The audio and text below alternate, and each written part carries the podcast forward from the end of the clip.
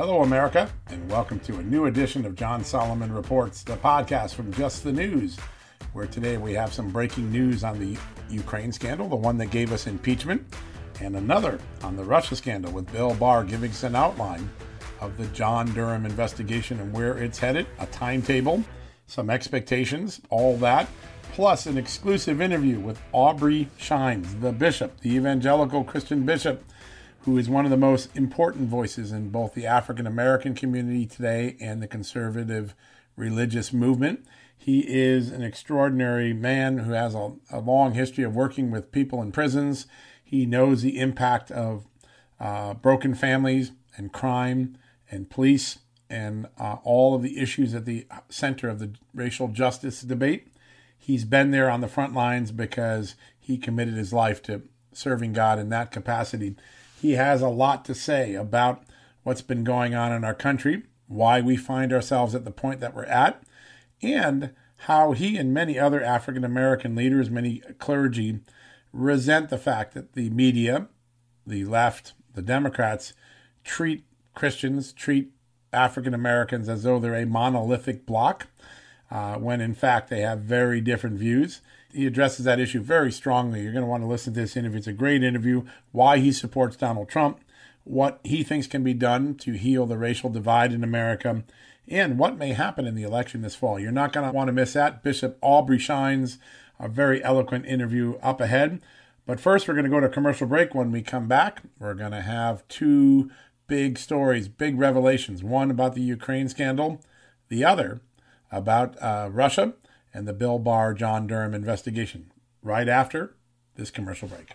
Hey, folks, you know what? A small regret is slouching in the dentist chair thinking, I should have brushed and flossed better. A big health regret is listening to your doctor and thinking, I should have paid attention to nutrition when I was younger. I have that regret a lot. Better health today, and when it matters most, is why I take Field of Greens. Field of Greens is unlike any fruit and vegetable or green product. Field of Greens isn't watered down extracts. Field of Greens is an organic superfood. It's whole fruits and vegetables. Each fruit and vegetable was selected by doctors to support vital body functions like heart, liver, kidneys, metabolism, and of course your immune system. And only Field of Greens is backed by a better health promise. At your next checkup, your doctor will notice your improved health or you're going to get your money back. Don't look back and say, I should have paid attention to nutrition when I was younger. Field of Greens is a key to better health today, right now, and when it matters most. Let's get you started with 15% off and free shipping. All you got to do is visit fieldofgreens.com and use the promo code JUSTNEWS at checkout. That's promo code JUSTNEWS at fieldofgreens.com.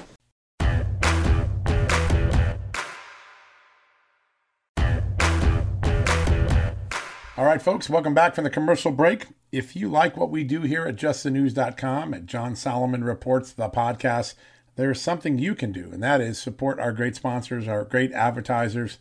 They make possible what we do every day in journalism on justthenews.com and with these interviews here on John Solomon Reports. They've got great products, they're great people, and they've shown a great commitment to our enterprise. And we hope you can show them the love back. And every time you buy something from them, you're supporting our journalism and our product. And so I thank you in advance for all you do. I know many of you have gone to the store at jtnshop.com and bought products. I know you've ordered from our good friends at uh, UFM Underwear, at uh, Omaha Steaks, and I thank you from the bottom of my heart. Thank you, thank you for making that possible. All right, two big stories I want to get to quickly. First, exclusive story today on justthenews.com, and it raises a tantalizing question, which is could the whole impeachment scandal have been avoided if Geoffrey Berman, the recently fired U.S. Attorney in New York, had simply followed up? And what am I talking about? Well, back in October of 2018, which is long before Rudy Giuliani and the Ukrainian prosecutors got together, long before I started writing stories about uh, Joe Biden in Ukraine and election interference in Ukraine, there was an approach the, an American lawyer named Bud Cummins, himself a former U.S. Attorney in Little Rock during the Bush years. He reached out to Jeff Berman, then the U.S. Attorney in New York, one of the most prestigious prosecutors in the country. And he let Berman know, both in a phone call and in four emails, that the Ukrainian prosecutors, specifically Yuri Lutsenko, the prosecutor general of Ukraine, so the attorney general of Ukraine, had evidence of possible wrongdoing by the Bidens, Joe Biden, Hunter Biden, potential conflicts of interest that he thought didn't violate Ukrainian law, but possibly violated or affected American law. He wanted to deliver that evidence to uh, Jeff Berman, the U.S. Attorney, the Chief Federal Prosecutor in New York.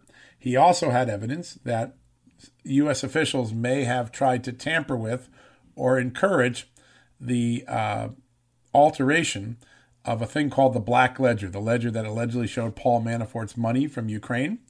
Uh, he believed that there was some tampering with that evidence, and he wanted to bring that evidence, that testimony, the proof to New York, deliver it to uh, Jeff Berman and his investigative team in the U.S. Attorney's Office in New York. Long before Lutsenko dealt with Rudy Giuliani, long before Lutsenko did an interview with me laying out these concerns, he tried through a back channel to very quietly deliver this evidence to a federal prosecutor who had jurisdiction. And why did they approach Jeff Berman of all the people they could have approached? Why not call Attorney General Barr or some of the other people? And here's why. Here's what happened. The um, investigation of one of Hunter Biden's business partners, Devon Archer. Devon Archer and Hunter Biden were in business together in a company called Rosemont Seneca Bohai. They both served on the Ukrainian gas company's board, Burisma Holdings.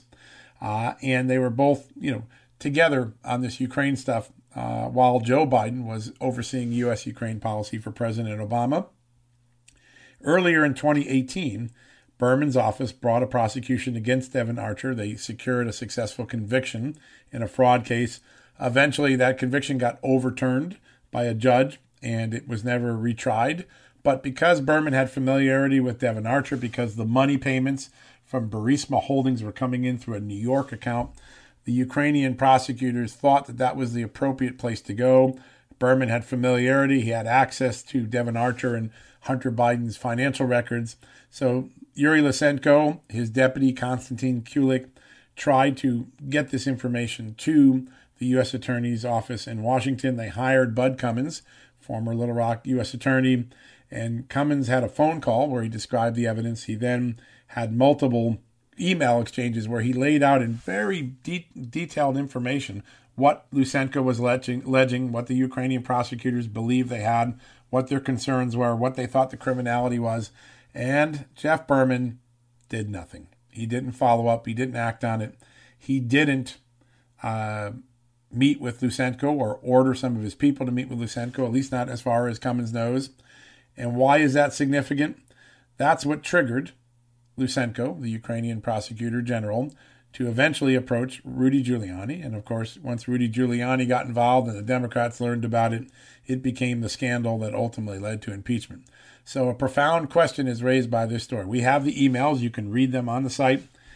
If Jeff Berman had done his job, if he had followed up, if he had met uh, with uh, Yuri Lutsenko or Bud Cummins, would the course of history have been changed? Well, Bud Cummins tells me in an interview in the story, he thinks so. He thinks history could have been changed.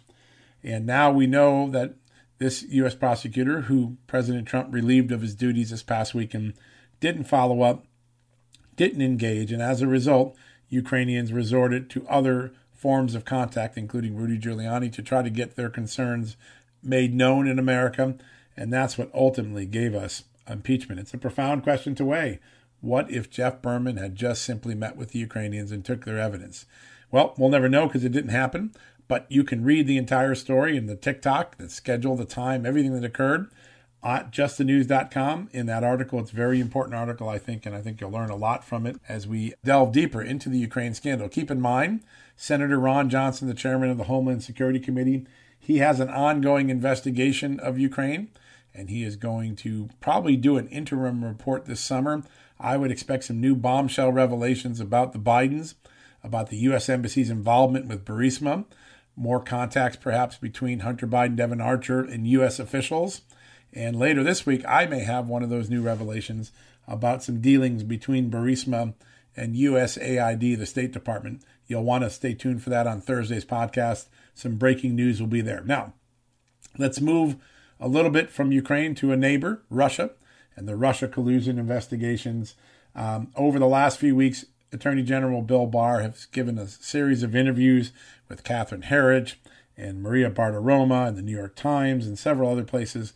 And he has dropped some very, very big hints about what is going on in the Durham investigation, what we can expect both from a timetable and from a revelation standpoint. I just want to give you the seven biggest hints I take away from Barr's interviews and statements he's made over the last uh, few weeks. First off, he gave us a timetable, which is Durham has been slowed a little bit by the coronavirus pandemic, but he expects the first actions, first visible uh, events to occur by the end of summer, but that this probe may stretch beyond Election Day 2020. That's a lot longer than a lot of us thought, but that's t- the new timetable that Barr has.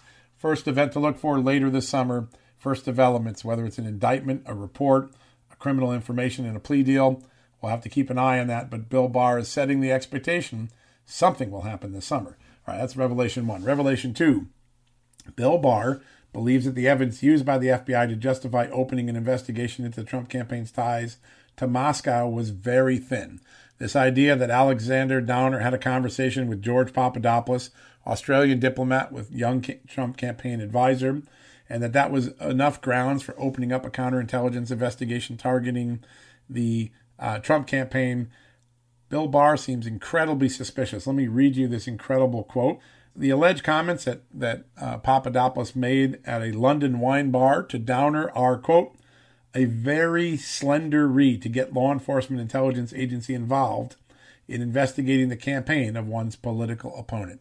In other words, the Obama administration, the FBI under James Comey and Andrew, Andrew McCabe, the CIA under John Brennan, they didn't have a whole lot when they opened up this investigation. And that makes Bill Barr extremely suspicious. All right, third revelation he's made. One of the things that investigators are focused on is what was going on before the FBI officially opened the Crossfire Hurricane investigation on July 31st, 2016. Barr has said something very profound in the interview with Maria Bartiromo this Sunday.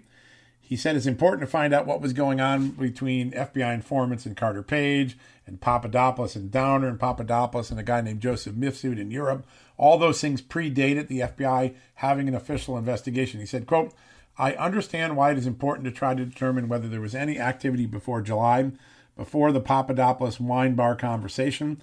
And so people are looking at that. It's significant. Now, that's Bill Barr's word. It's significant also that the dossier, that's the Christopher Steele dossier, was initiated before July. I think Bill Barr is dropping a big hint here that some of those earlier activities may have some connection to the Christopher Steele dossier and the research project that Fusion GPS and, and Steele was doing. Let's stay tuned, but I thought that was a very big hint that Bill Barr dropped. All right, here's another one, uh, the fourth big hint. Barr views the FBI's continuation of the Russia probe after the Steele dossier, quote unquote, collapsed as an illegitimate effort to remove the president. In other words, Bill Barr says the evidence he's beginning to see increasingly points to the fact that this was a coup as opposed to a legitimate uh, counterintelligence investigation.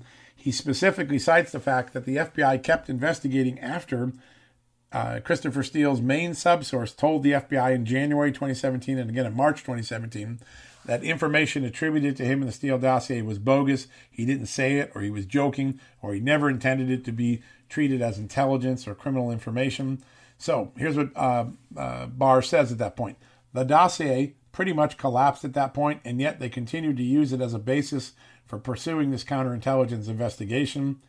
It is the closest we have come to an organized effort to push a president out of office. An organized effort to push a president out of office. That's a pretty big statement by the Attorney General that this investigation had less to do with crimes and intelligence and more to do with removing a president for office on whatever grounds they could try to come up with. All right, two, two or three more quick ones. Uh, there are multiple criminal investigations into leaks of classified information, including the leak of the Flynn transcript uh, with the Russian ambassador, which, as you know, gave rise to potential criminal charges against Michael Flynn. Here's what Bill Barr had to say about that. Leaking national defense information, unauthorized disclosure of that information is a felony. We have a lot of leak investigations underway. Now, Barr also cautions that trying to solve and prove leaks is a tricky process, so they'll only bring cases if they have irrefutable proof. But It's uh, important to note that Bill Barr says there are multiple investigations of leaking going on, and uh, that those leaks were likely felonious, and now they need to figure out who committed them. All right, another big, uh, two more big revelations, and then we'll be done. Uh, Barr is concerned by the outgoing Obama administration's extensive unmasking of Americans' conversations. All of this occurred at the end of the uh, Obama administration. Remember, there were like three dozen Obama officials that tried to unmask Mike Flynn calls alone. There were other unmaskings of other Trump figures. Here's what Bill Barr had to say It makes you wonder what they were doing. It's unusual for an outgoing administration, high level officials to be unmasking very much in the days they're preparing to leave office. In other words, Bill Barr is suggesting they may not have had a legitimate intelligence reason to be looking at those transcripts. Maybe they were spying or are looking with period interest on the incoming Trump administration. Now, uh, he's taken action to back that up. He's named a, a U.S. attorney from Texas to assist John Durham to look at the unmaskings to see if there were any illegalities. But also, Barr has said this investigation will stop before it gets to Biden and Obama right now. There's no evidence that they did anything criminal, so they are not targets. So President Obama, Vice President Biden, not targets of the unmasking investigation. But some of the other people who did unmask, they're being looked at now, and they'll determine if anything illegal was going on.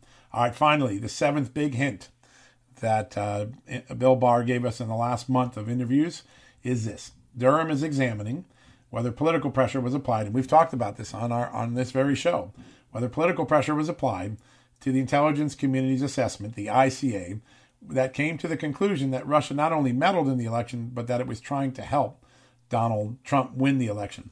Now, when it came out, there didn't seem to be any dissent about that finding. But we've learned since then that there were intelligence analysts, and there was even the NSA that didn't have as much confidence as Clapper and Brennan and Comey didn't have in, had in this, and that that now there's evidence out there that actually contradicts or conflicts with that conclusion. For instance, the CIA knew that the Russians were feeding derogatory disinformation to Hillary Clinton about Donald Trump. If you're trying to help Donald Trump win, why would you give dirt on Donald Trump, even false dirt, to Clinton's campaign to spread at the end of the election? That cuts against the conclusion. Well, Bill Barr has told us that Durham is investigating whether any pressure was applied, whether any irregular things were going on as the Obama administration rushed to get the ICA out before they left office. It was one of the ways they dirtied up Trump at the beginning of his presidency. And now we know from declassified documents and experts, um, uh, people like the former Moscow CIA station chief, Daniel Hoffman, who have said, I think that part of the assessment's wrong. It doesn't match the evidence, it doesn't match Putin's tactics. Well, now Bill Barr is going to get to the bottom of that. All right. So those are the seven biggest hints that Bill Barr dropped in these interviews he's done over the last few weeks. If you want to read more on this, go to justthenews.com and take a look at this story. You can also read the Ukraine story, the story about Jeff Berman and uh, you'll learn a lot. There's a lot of documents, a lot of links, a lot of information and quotes that you can read from. All right, when we come back from commercial break, Aubrey Shines, the bishop, is joining us, one of the most influential voices in the African American community and the conservative movement. He's got a new group that is out there fighting censorship and stereotypes and bias against conservatives. You're going to want to hear every word that Bishop Aubrey Shines shares with us. We'll have him right after the commercial break.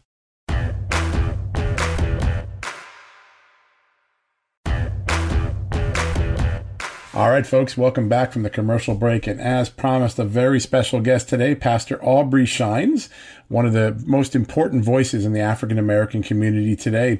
Pastor Shines, uh, thank you for joining us. John, always great uh, being with you guys and really looking forward to this moment here. Uh, same here. There's so much to talk about with uh, all that's going on in the world. I wonder at first, you have such an amazing uh, biography, starting with your prison ministry when you were younger, and then becoming a pastor of a church, and then a bishop of a larger church. I wonder if you could just, for our um, listeners, just give give a sense of some of the things you've done in your career. Boy, that's really hard. It will sound like everything I was taught not to do, and that is celebrate myself. So I'll, I'll take a stab at it from this direction. I think the success, John, that we have really, really have has really been a real collaborated effort uh, with others that don't, first of all, see ourselves uh, as a specific ethnic group. We kind of see ourselves, those of us who have a Judeo Christian ethos, uh, we see ourselves as first our belief, Second, as Americans. And then third, way, way down the list is the ethnic difference. And so what we've tried to do is just reflect the greatness, not just of a God that we serve, but of a great nation that we believe was founded by some real great individuals. Again, with whatever hiccups they may have had along the way, one thing is for sure what we look at constantly, and that is America is trying to be mimicked everywhere. So it lets us know how really special of a grace that we have upon us. And the body of work that I've been able to do for a couple decades, I can only hope, honestly, it really reflects that. Now, as when you began your career um, as a minister, you, you worked in the prisons, and so so much today is about uh, uh, social justice and uh, the conversation about that. What experiences did you have? What did you learn from the time ministering to uh, prisoners? I found something to be very interesting, and that was that over 87% of all the prisoners did not have father figures in their life. And that that scenario for me uh, was a real turning point because one would have to wonder some of these guys were incredibly brilliant. These were not the way that perhaps media would make you think of them. Some of these guys uh, really had potential uh, just beyond one's imagination. But when we would do the research, what we would find was that, again, 80 upper percent of all these guys didn't have a father figure. There was no correction.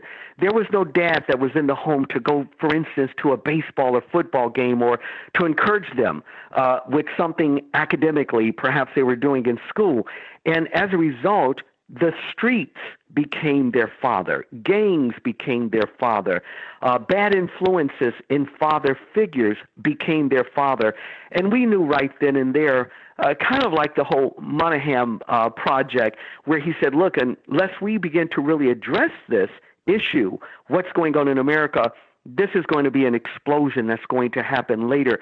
That uh, penal system experience really, really took us to a place that we realize we must make a difference. And certainly, what we were seeing being reflective in politics wasn't doing it because they were, in essence, keeping these individuals with a mindset that they're victims. And they're always going to be victims, and they're always going to need someone to come and rescue them.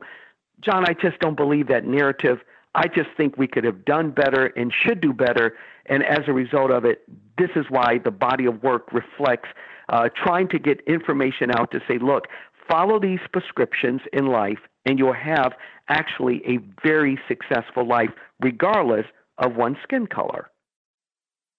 It's remarkable. I remember many years ago when I was a young AP reporter, I got a chance to interview Chuck Colson, and he said something very similar, which is the the only uniformity he found in people whose lives fell into a life of crime was that lack of a formative family, that lack of a father figure. Uh, and yet, when you talk to our public policy uh, makers today, that's hardly ever discussed. We talk about lots of other things, but not the core experience of, of uh, what happened as a child and the lack of a father figure, lack of a family around them. Why is that, and how do we change that? We have to talk about it. Again, the politicians, I, I, I was reminded, and I was thinking about this while you were saying Chuck Colson. One of, honestly, one of my favorite people of all time. I, I just love the body of work. I even have a few buddies to this day that are still working with his organization, even though he is physically no longer with us. I found it interesting and find it interesting for a different reason. It's it it's because it has a Judeo-Christian narrative. Take a dad out of the home environment. What you will have 80 plus percent of those kids, I don't care who they are, by the way, black or white, but more unfortunately impacts the black community Take that dad out of the home. 80% of those kids are going to not finish high school. 79%, uh, a little over 79%, they're going to repeat the same cycle. And here's the unfortunate part they're going to actually find themselves not just repeating the cycle in their life, but any children that they bear is going to do the same. Now, when you compare the difference, and you think about uh, one of the most, in my in my opinion at least, difficult times in America, especially for blacks, was, you know, post uh, Civil War. Look at the numbers. People don't realize it. It's staggering. The black man was still in his home taking care of his children. Do you realize that when you look at those numbers, that they were educated in spite of all of the Jim Crow laws and everything that accompanied that.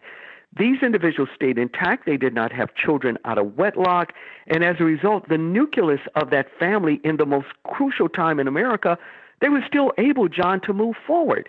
So now when you look at and you juxtapose that with what I call the current race baiters, whether they are the Jesse Jacksons or the Al Sharptons or the mainstream media, because they all fit the narrative. It reminds me of something that the late Booker T. Washington said, and I, I hope I can still quote it. I did for so many years, but he said there's a certain class of race problem solvers who don't want the patient to ever get well. Why? Because as long as the disease holds out, they also will have not only easy means of making a living, but also an easy medium through which to make themselves prominent before the public. And I thought often think of Booker T. Washington in that regard, looking at the current status of the information that's being fed. And here is the problem, John, that we're seeing over and over again. John, we can do better. Yeah, it's a remarkable uh, dynamic of, of how the conversation on this has evolved over time. And also, there's an entire cottage industry that basically lives off the, the continuation of racial strife and, and tensions between the police department and their communities. On that subject, as you look out over the last um, few weeks with the with the tragic death of George Floyd, um, what do you see in the police uh, community relations? Have have things gotten worse? Have they gotten better? Is uh, are these protests true frustration in the community level or brought in by external sources? Well, it's external because again, numbers. One thing we can all have an opinion, but science just doesn't lie when you have mathematical equations that one can look at. I think it is very difficult for any of us, if we're intellectually honest, to admit that if nine blacks unarmed in 2019 were taken down by police officers. Okay, a tragedy, we get it. But when you look at those numbers, those officers have all faced jail time. But at the same time, you have 20 plus whites, same scenario, that are taken down. So if we're going to say that, in case in point, that the police, there's this systemic racism that happens, the numbers just don't add up when you have officers that are sworn to protect us, it doesn't mean you're going to have great people all the time, no more than any other profession. But if we're going to be intellectually honest in this country, George Floyd's death, horrible. And those guys, through due process, will meet their fate. But again, to ascribe this a notion that, oh my God, there is this systemic thing that's going on with police. Well, if that is true, which, by the way, statistically it is not true. If it is true, then what do we account for when just this last weekend that just passed in our country, a city I'm very familiar with, I went to high school there, went to college there, uh, the city of Chicago has just experienced almost over a dozen deaths, 80 plus people shot, not by white officers, by the way, 97% blacks doing that to blacks. Where's the riots? Where where's the looting for that? Where's the looting that in the last eight years that we have seen several thousand blacks killed just in Chicago? No other city along. We could talk about that, but no other city other than Chicago. More people killed in Chicago in the last ten years than in all of the Iraq war. Where's the looting? Where's the mm. protest? Where's the mainstream media? to think that. Uh, well, it's amazing, isn't it? Unbelievable carnage. And yet there's a general silence. You're right. It's almost become accepted that Chicago is just going to have this sort of violence all the time. It must it must be frustrating to live there and to be subject to such uh, to such terrible fare. Well, not only that, John. I go further. Not only it must be because I still have family and I have friends that are there. Here's the reality: they don't hear about it on the mainstream media news. And again, I'm not picking on any news in particular, but you don't hear about this on CNN. You don't hear about it on MSNBC or NBC. It's never briefed in that regard. And if it is, it's a snippet, and that's it. So when I see uh, these pontificators out there talking about how horrible the police are from the mainstream media, it's sad because it's not a reality. And again, you can't take a or several incidents and then paint the entire men and women that serve our communities. And by the way, what would happen, and we already have the numbers, if those officers were not serving the poorest of our black and white communities in this nation? You're talking about pure anarchism that's going on. And so when I hear this false narrative, it, it's really it's disheartening. It's unfair to the men and women that do serve our communities.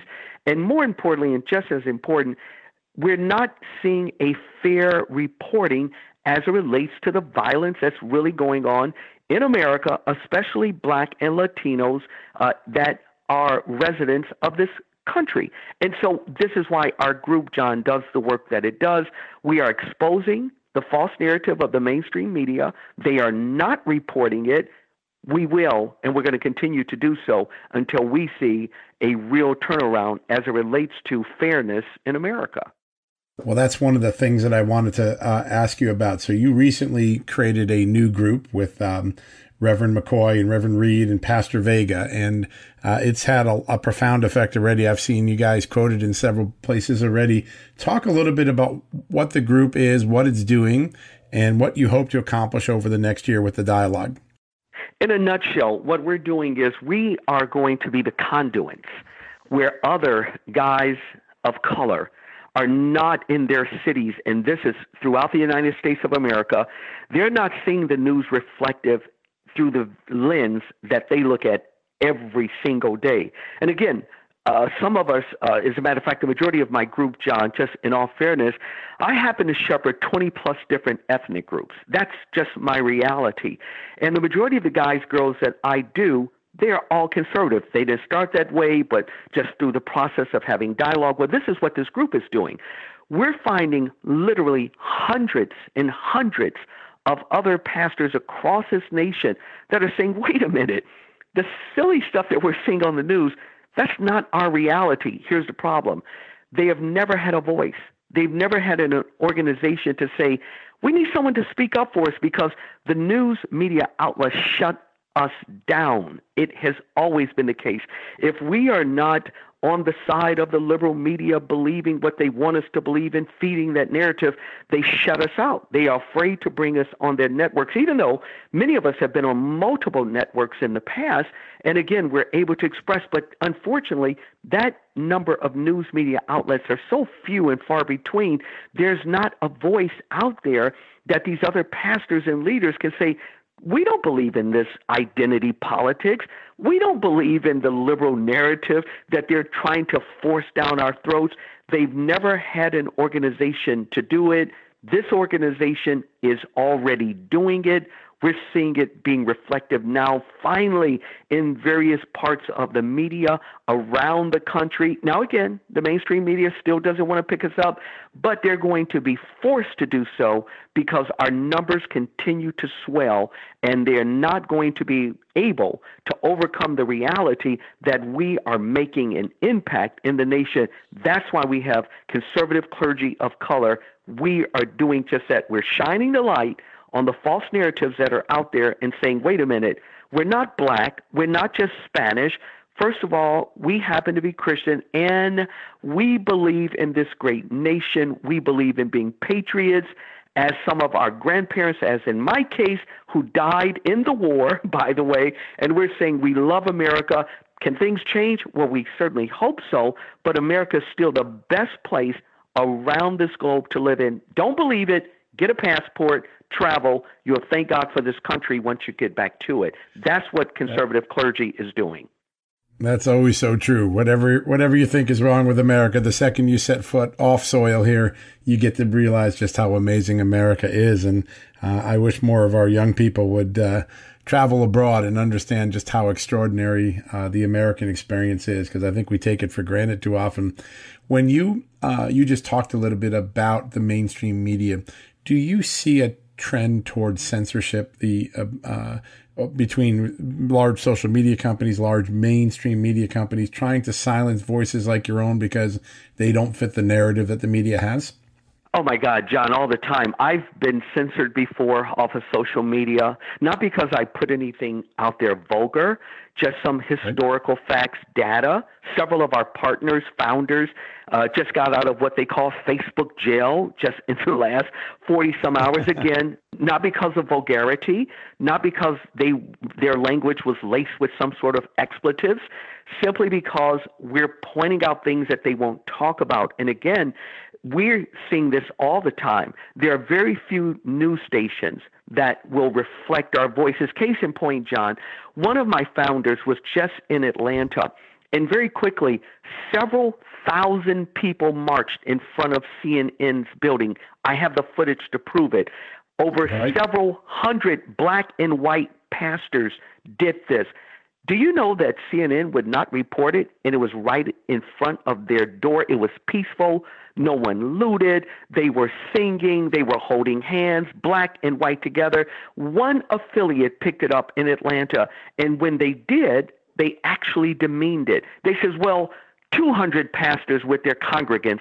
That's a lie. There were several hundred with several thousand that march, but the media won't touch it yet if you look on the other side, it can be 20 to 30 who hate America, and they'll get back to back coverage on almost every major news media outlet that there is.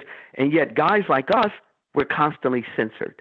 We're constantly saying, uh uh-uh, uh, do not even run it. They won't bring us on the show because, again, to bring someone educated that can articulate the point, know the history, they we we put fear in these guys for some reason. They're not interested. and this is why conservative clergy of color, this is why we're going to force the narrative and we're going to keep doing it until there's some fairness that's, that's going on here in this great country. I've heard you talk many times and I've been blessed to interview you in the past. And I know one of the things that you uh, are concerned about is this sort of rise of the thought police, that there's only one set of thoughts allowed in America, one set of thoughts allowed in the mainstream political and media establishment. Um, how did we get to that point, and how do we get out of that point? Well, I think it's, it's I think it has multi prongs attached to it. We see it in our universities where there is only liberal expression that's going on. We see it being taught even in our grade schools where our kids are being forced to celebrate lifestyles that perhaps doesn't reflect their Judeo-Christian background. I see it as a shepherd among uh, executives that are part of our ministry where corporations will have various celebratory experiences throughout the year but you can't celebrate if you're a Christian. You cannot celebrate if you believe in something called traditional marriage. So they have put a stranglehold on voices that vary. And again, I hate to liken uh, anything to Stalinism and, and, and dealing with Hitler, but in all fairness, having a Jewish mother, uh, I, I think I have the right to say some of the things that I say here, and that's this. They are strangling the voices if they do not reflect what is called the common narrative. And when you are forced to do it, then one will assume if this is the only thing you're hearing in the media, if this is the only thing that you're being taught in our high schools and in our grade schools and on the collegiate level, then you are walking away from that experience thinking and or assuming well, I guess this is the way I'm supposed to think. And so they've done, I have to give it to the left. They've done an incredible job uh, harnessing the voices of our nation. This is why, again, I'm not just saying this to say it. This is why groups like Conservative Clergy of Color and others that are trying to make a difference, they're needed. And I can only hope and pray that others in media somewhere will say, wait a minute, there has to be a difference here. There has to be a different voice. And if not, I tell you what you'll continue to see. You'll continue to see blacks leave what I call the plantation of the liberal left. And we're looking at those numbers now, even in support of this current president. And we are going to make a difference. I hate it, John, when I look at the news and I hear individuals, for instance, with Trump say, and his supporters, and they always subliminally put them as as if though they are a bunch of only whites, only people that have a certain ilk. Well, that's not fair because there were millions that voted for this guy the last time around. And that, in all fairness to your audience, I traveled for then candidate Trump, several right. states. I saw blacks and whites together all the time.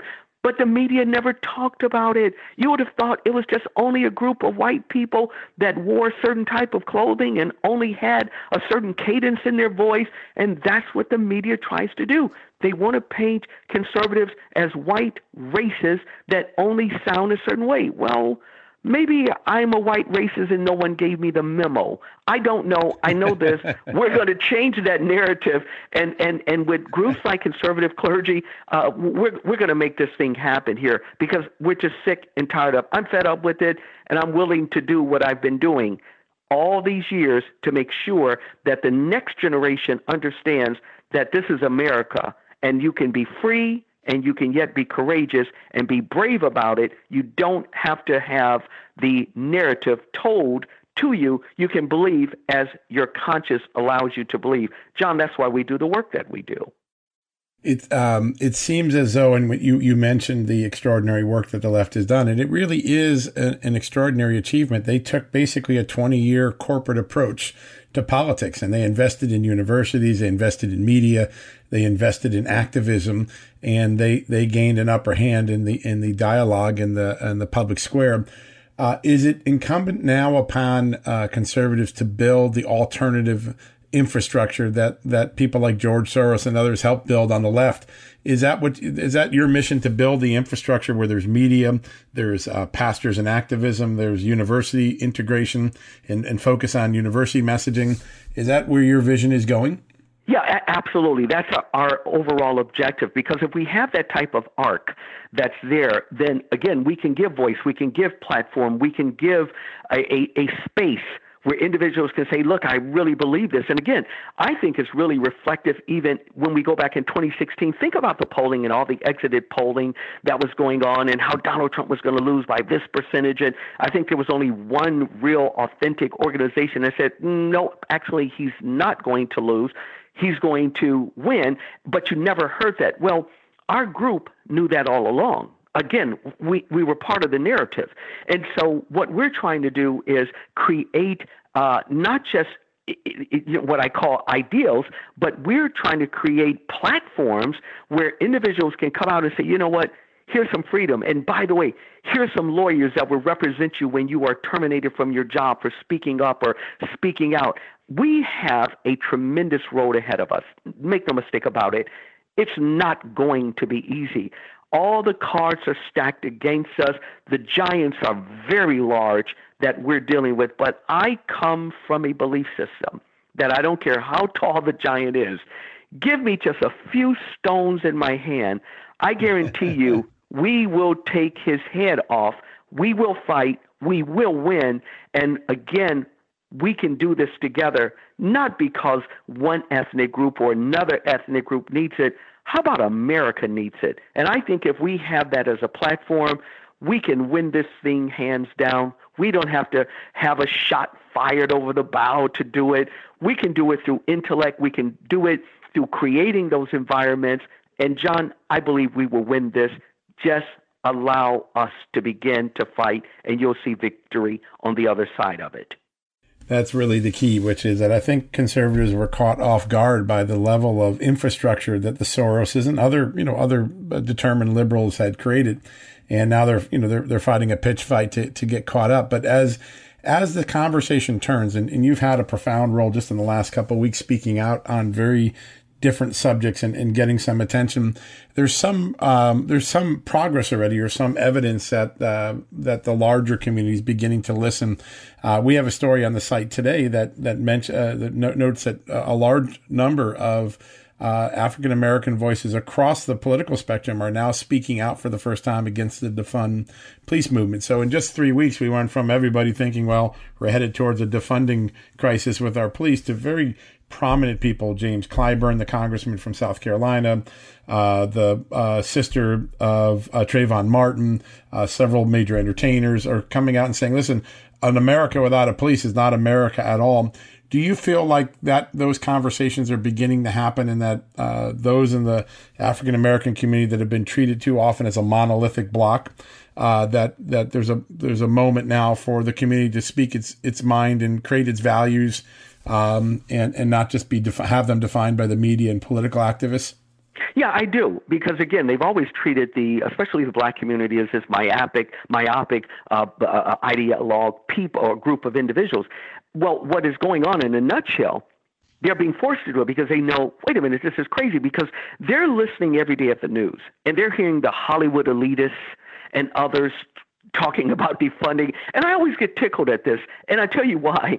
I've actually counseled, and I can't for ministerial confidential reasons. I can never say who's who and individuals that I've personally counseled, but I know people in Hollywood, and I'm telling you, the the voices that are speaking out saying, "Hey, defund the police," these are people that have private bodyguards. You you can't get near them. They have guards with guns, by the way. They're just not big guys around them. These guys are locked and loaded and ready to take you down.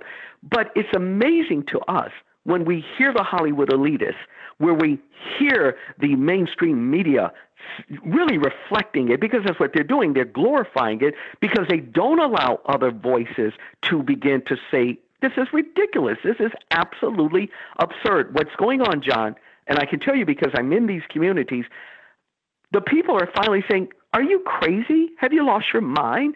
If you take the police away, who, who do you call? I mean, yeah, what are you going to do? I mean, because the notion was just, uh, you know, at least offered there in New York to say, hey, you know what? We can call the pastors in and we can call social workers. Wait a minute. You're, you now want us but you don't want us to have our position on traditional marriage.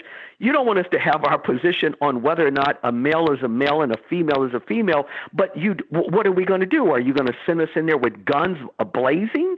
I, I mean, it's so crazy that now men and women that are in these communities are saying, "Have you lost your mind?" No, we need. As a matter of fact, don't defund the police. How about increase the amount of police to stop some of the carnage that we're seeing happen in our inner cities. And this is why they're speaking out. And I tell you something else, John, they're realizing. They realize that there's one, and these are people, by the way, and I know this for a fact, these are people that have voted all their life one way and one way only. But they're now seeing a different party saying, hey, this is dumb. Now they're saying, wait a minute, the party that we've been voting for is the party that's telling us to defund the police department.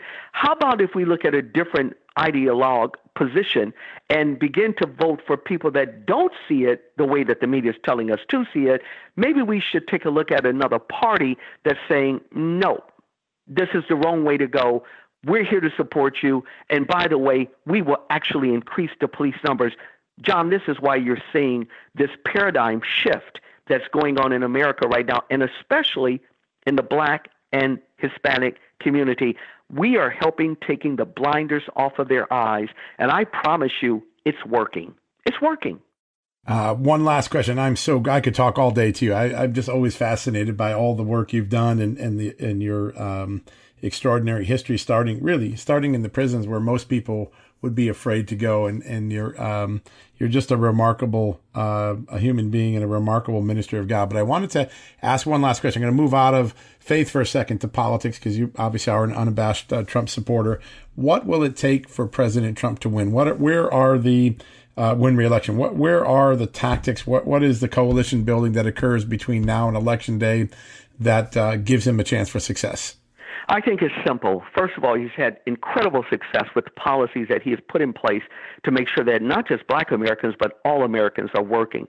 I think the fact that he stands on the side of those of us guys that believe in religious liberty, those are things that are working. Those of us who have concern about uh, things like China and how it impacts negatively our communities when manufacturing jobs, et cetera, are taking away. If he keeps espousing those issues, and more importantly, and just as importantly, John, He's got to continue to surround himself when he goes out to these public places, bring in guys, girls like myself that will stand with him, forcing the media to take a look, even though they probably won't play it. But when those crowds begin to see blacks and whites standing together and clergy standing with this president, I don't take anything for granted. My president will win again if that narrative and that message gets out. He's got to keep doing what he's doing, keep talking out against things that are hurting all Americans, and you'll see the DNA, the real DNA of America, will fight for the cause that is proper, and we'll put this president back in office. He's doing a great job. I 100% unabashedly, unequivocally support this president. I love the work that he's doing. I just want him to continue to speak out on these issues. I think he'll do very well. Well, there you have it, folks. A, a prescription directly from Bishop Shines uh, of how the president wins re-election in the fall.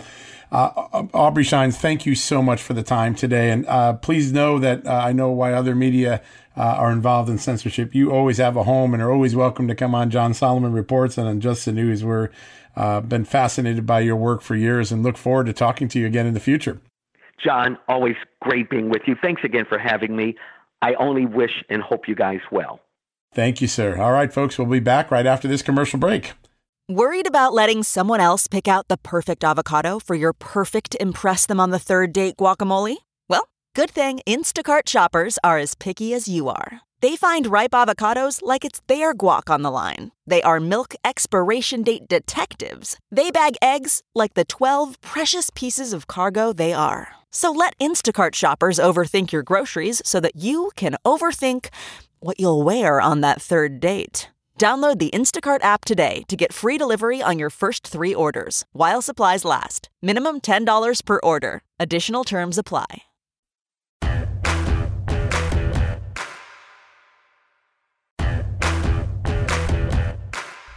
All right, folks, that wraps up another edition of John Solomon Reports, the podcast from justthenews.com, where lots of breaking news has been breaking out all day today. Go to justthenews.com to keep abreast of everything going on in our country and our world.